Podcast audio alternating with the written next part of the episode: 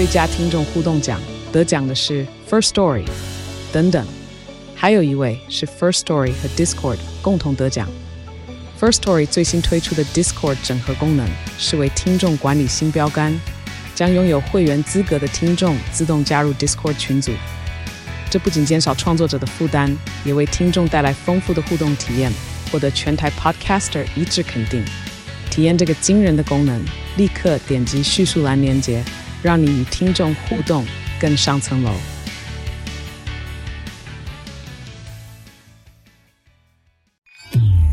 FM Taiwan。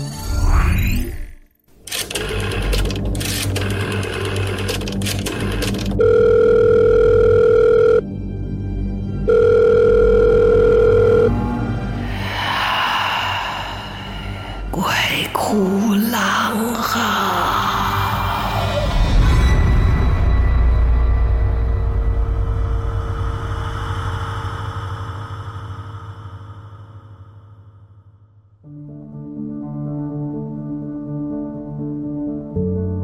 大家好，欢迎来到鬼哭狼嚎，我是郎祖筠。今天要聊的是什么？就是灵魂啊，人有没有灵魂这件事情，其实在很小的时候就已经有非常多的科学家不断的在争议。那当然现在也有人证实人是有灵魂的。我记得小的时候就有看到报道，我小的时候有一个杂志，我都不知道当时办杂志的这一些先进前辈啊，是不是都还在啊？有一些可能还健在，有些可能已经不在了。那个年代要为小朋友去办一本适合小朋友看的杂志很不容易啊，因为我们那时候的儿童文学这四个字都没有出现的，没有啊，就是有一些童书而已。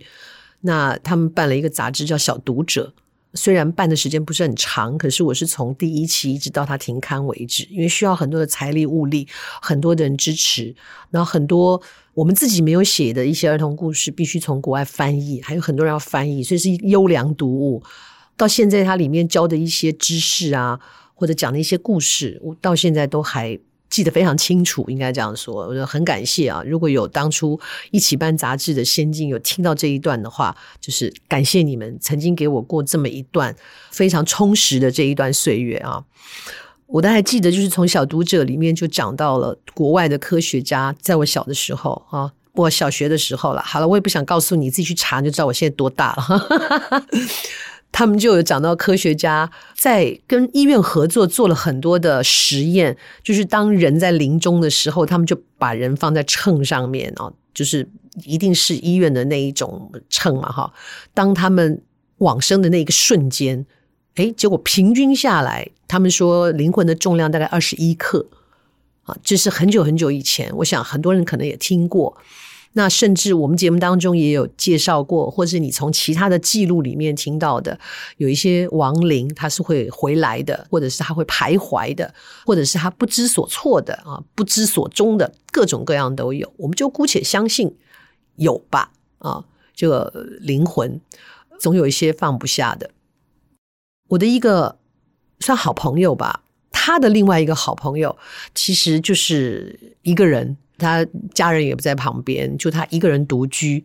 然后他这个好朋友我也认识，然后我还蛮想念他的，因为他其实在我们这个行业的工作领域里面是一个非常认真和气，做事情很负责，你不管什么时候看到他，他都给你一个很和煦笑容的一个朋友啊。我也不知道他生病了，他后来病了一段时间，当然这些好朋友都会去轮流去看他。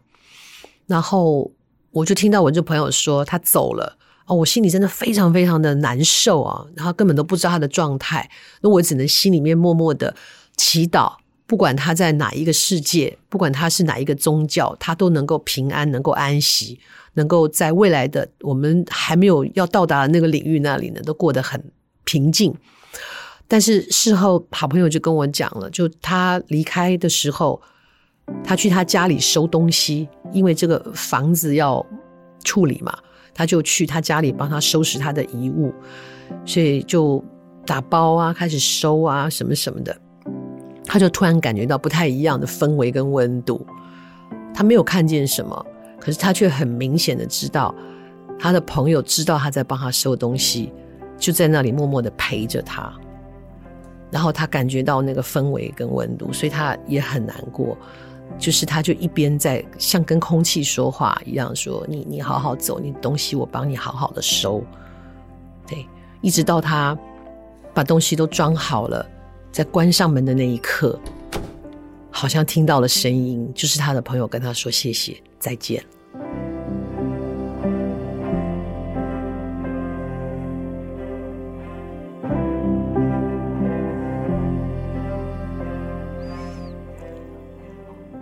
我觉得这一段就蛮感人的，没有什么惊吓，没有什么，但就是一个朋友在为他的朋友做最后的那一件事情。另外一个故事是，有一个年轻人，他就自己离开了故乡，到比较大的城镇去打拼。那之所以让他离开原来的故乡打拼，是因为原本跟他相依为命的母亲也离开了。母亲在离开之前也是生病，他照顾母亲一段时间，那到最后真的是孑然一身啊，没有亲戚，来到了一个新的城市，也还没有结交什么朋友，那各种的水土不服啊，心情低落啊，工作不顺啊，就终于拖垮他了，生病了，而且病得蛮严重的，就是那种重感冒，这一些精神不济什么的。他在家里面就一个人住在一个小小的租来的一个小小的公寓，躺在那边，他也在床头放了水，希望自己不要昏昏沉沉，为了要喝水要走很远，他就昏昏沉沉的睡着，他就知道自己间歇性的一直在发烧，甚至烧到都没有力气起来。他心里面甚至有一个念头，心想说啊，反正这一切都这么不顺利，我又一个人，妈妈也走了，不如我就去追随妈妈吧，心里面有这个念头，所以他就一直昏昏沉沉的。可是他昏昏沉沉一段时间之后再发烧，就突然觉得额头上怎么好像有人帮他放了一条凉毛巾一样的，他就觉得人就比较舒畅了。这个凉毛巾就是一直放在那边，就是他只要有一点清醒就觉得好舒服啊，一个凉毛巾放在那里啊，好舒服哦，一个凉毛巾放在那里啊。他心里面也在想，到底是谁啊？我在这里没有交到什么朋友啊？难道是房东吗？因为只有房东有钥匙啊。然后大家昏了2-3天之后，他醒来，觉得肚子很饿，烧退了，他就在想说，到底是谁啊？这样照顾他。后来他就遇到了房东，他就跟房东说啊，房东太太，是不是你知道我生病了，还是你开门要拿东西，你发现我生病了，所以你有照顾我？房东太太一脸诧然，就是啊，照顾你？没有啊，我是房东太太，我这里还有一把钥匙，可是我不会随便开你家的门啊。他说那好奇怪哦，我这2天发烧，都有人帮我换凉毛巾。没有，我没有进去你家。完全这件事情就无疾而终，到底是谁在他的身边一直照顾他？这个事情就慢慢他当然也就开始认识一些朋友，也都还好，日子就比较好一点，没有那么孤寂了。一直到有一天他晚上做梦，就觉得人也烧烧，他想说不会吧，我又开始发烧了。果然他到晚上就开始发热，迷迷糊糊间他又感觉到好像那个凉毛巾又放在他的额头上面，在帮他退烧。他忍不住，也不知道他是真的喊出来，还在心里喊出来，到底是谁啊？是谁在照顾我？然后他在梦境中，就像做梦，或者他亲眼看到，完全搞不清楚，烧迷糊了。他就真的眼角这样抬一点点，就发现床头真的坐着一个人，一个女性坐在那边。他始终没有力气抬头去看，到底上面那张脸是谁，然后就冰冰凉凉的，哦，原来是这个女士的手冰冰凉凉的一直放在她的额头上面，就听到声音了。是谁呢？母爱真伟大，对，你猜到，是她的母亲。而且那一次的发热不是生病，是母亲来跟她告别。母亲说，我原来可以一直跟在你的身边照顾你，但是有些事情是有期限的，我必须要去别的地方了，你以后要好好照顾自己，这是妈妈最后一次照顾你。醒来，烧退了，就这样。然后那个妈妈来照顾他，给他退烧3个晚上，始终都是妈妈那一双冰凉的手，那一只冰凉的手放在他的额头上面。啊，我们听到这个故事的时候，其实眼眶都红了。所以鬼怪不见得都是会吓你的，也有非常温柔的，你的亲戚或者是对你来说很重要的人。嗯，这个就是我们听到其中的一个故事。通常我们讲到这个温柔的手都是有温度的啊，可是这一双手是来退烧的，好特别啊。所以我们也希望这个年轻的男孩在他未来的人生里面，他心里面一定都一直有妈妈在陪伴他。当然他后来状况真的越来越好，也不知道是不是妈妈给他的力量，相信一定是。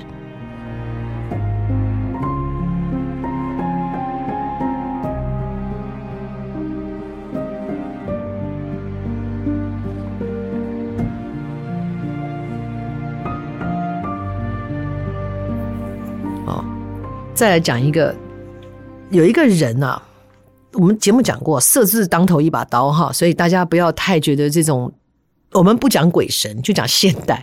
你啊，博都后你有真的遇到仙人跳啊，被敲诈，被怎么样？不知道啊。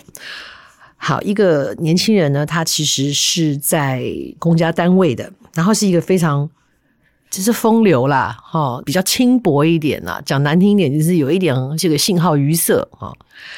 他其实年轻的时候已经结婚了，3个小孩。然后结果这个老婆很早就过世，等于说最小的那个小孩呢才刚刚会走路什么的，那没办法，因为他要工作，所以他就请了就是奶妈啊，这一个专门钟点的啊这种保姆来照顾他的小孩。那他又一直很想交女朋友啊，问题是这个条件很难啊，你家里有3个小孩啊，不是每个人都愿意来当免费的保姆啊。那我万一他们自己又再生一个小孩，这压力也挺大的，而且大家都知道后母难为啊，所以很多人虽然跟他有这么1-2段，不管虚情假意啦哈，真心实意也好，当知道他有3个小孩的时候，都不愿意跟他在一起。唉，所以啊，就只好有一个保姆，就是一个中年的一个保姆在帮他照顾小孩，但他心里真的很苦闷呐，安诺无找朋友就无聊哎。他就自己去开着车到处去旅游啊，然后走到一个山道的时候，碰到了一个年轻女孩，也大概就是20多岁，一个很可爱的女孩，也是一个人在那里登山赏景拍照。然后这个人就觉得，哎，这女孩长得蛮漂亮的，是个好机会吧，不如来攀谈一下。所以他就很主动的说，哎，小姐是一个人吗？那个女孩说，对啊。她说，哦，我也是一个人。她说，那你也喜欢在郊外踏青啊，喜欢爬山。她说，对啊，我喜欢拍照，我喜欢到处去游览。她说，哎呀，我也是耶，那我们这次既然遇到，我们不妨结个伴吧。大家就一起在散步啊，有缘就可以做朋友啊。而且小姐也挺大方的，哎，好呀，那既然结伴。那于是他们就这样一路的这样子啊，踏青啊，然后这样子漫游啊，哎，就真的交谈的非常好啊。那至于他又要跟这个女生留下讯息嘛，哎，这女生就有一点推脱，她就说，哎，我们如果有缘，还会在这个山中再相见的。她说，我常常都会来这里爬山。她怎么说那个女生就是不给，好吧，不给就不给。那所以她后来一有空就往这个山跑，果然在那里就经常碰到这个女生。有一天呢，色胆包天呢，他就牵住她的手，就想要亲人家嘛。那女生就推拒，她说：“哎，你不可以这样子哦。”她说：“因为我是一个会认真的人，我对感情是很认真的，你不要随便跟我开这种玩笑。”她说：“没有，我真的这一段时间跟你相处下来，我也真的很喜欢你哦，是不是能够我们有机会可以在一起这样？”然后那女生说。你结过婚吗？就谈着啊，就这男人说对我结过婚，这女生说我可是从来都没有结过婚的，但是我不在意啊。如果我们真的感情很好的话，两人世界也挺好的。好哇，这个我们的男主角就急了，心想家里有3个小孩，这要怎么跟人家开口啊？但是呢，终究还是把这个事情给说出来了啊。然后他就说。我其实就是也是孤身一个人，然后我母亲去世以后我就是一个人，但是因为家里也不是很缺钱，所以我就可以日子过得比较轻松一点点啦。然后这个男就鼓起勇气跟他讲说，其实我结过1次婚，只是妻子早逝，所以留下了3个孩子。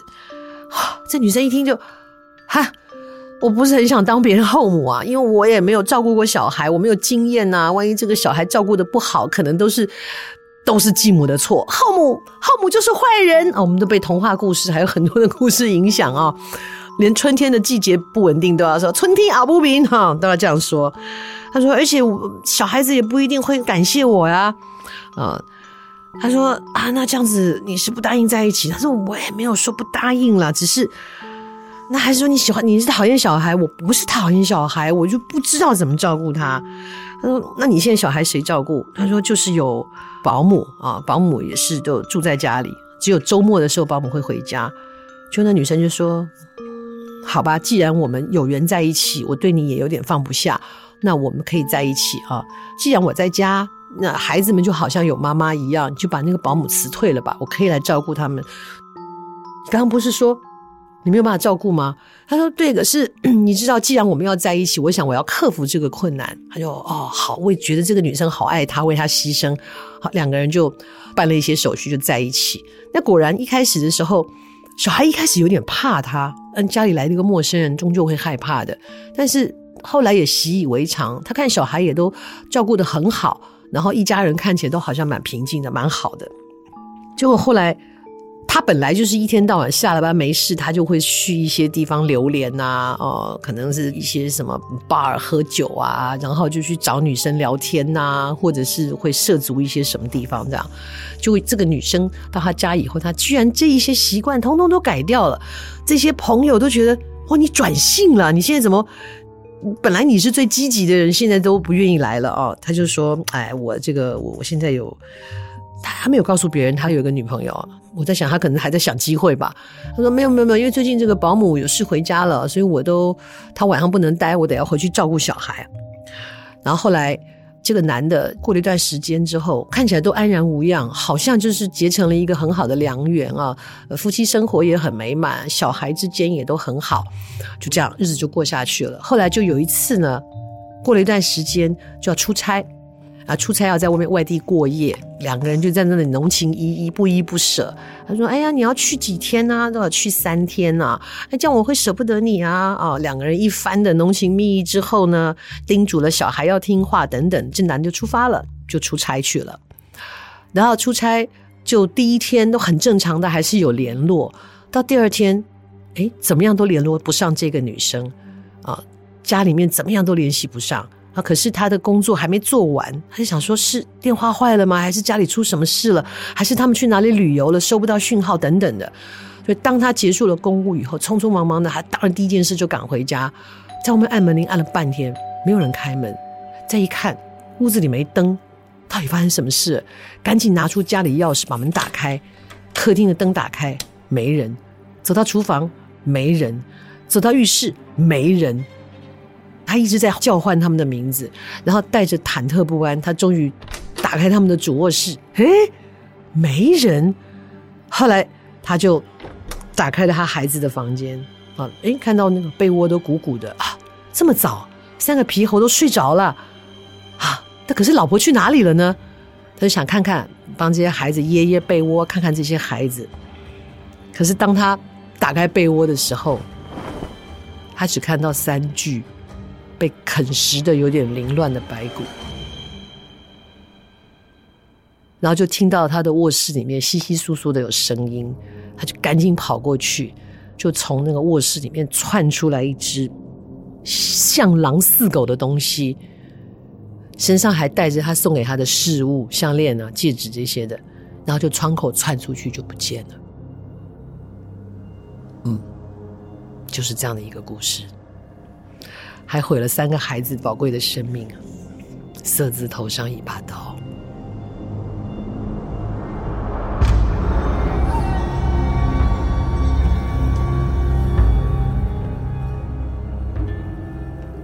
好，这个故事当然发生在比较久远的时代了哈。现代我们都住在这样子一个繁华的都会区哦，你不要说狼了，狗都快活不下去了。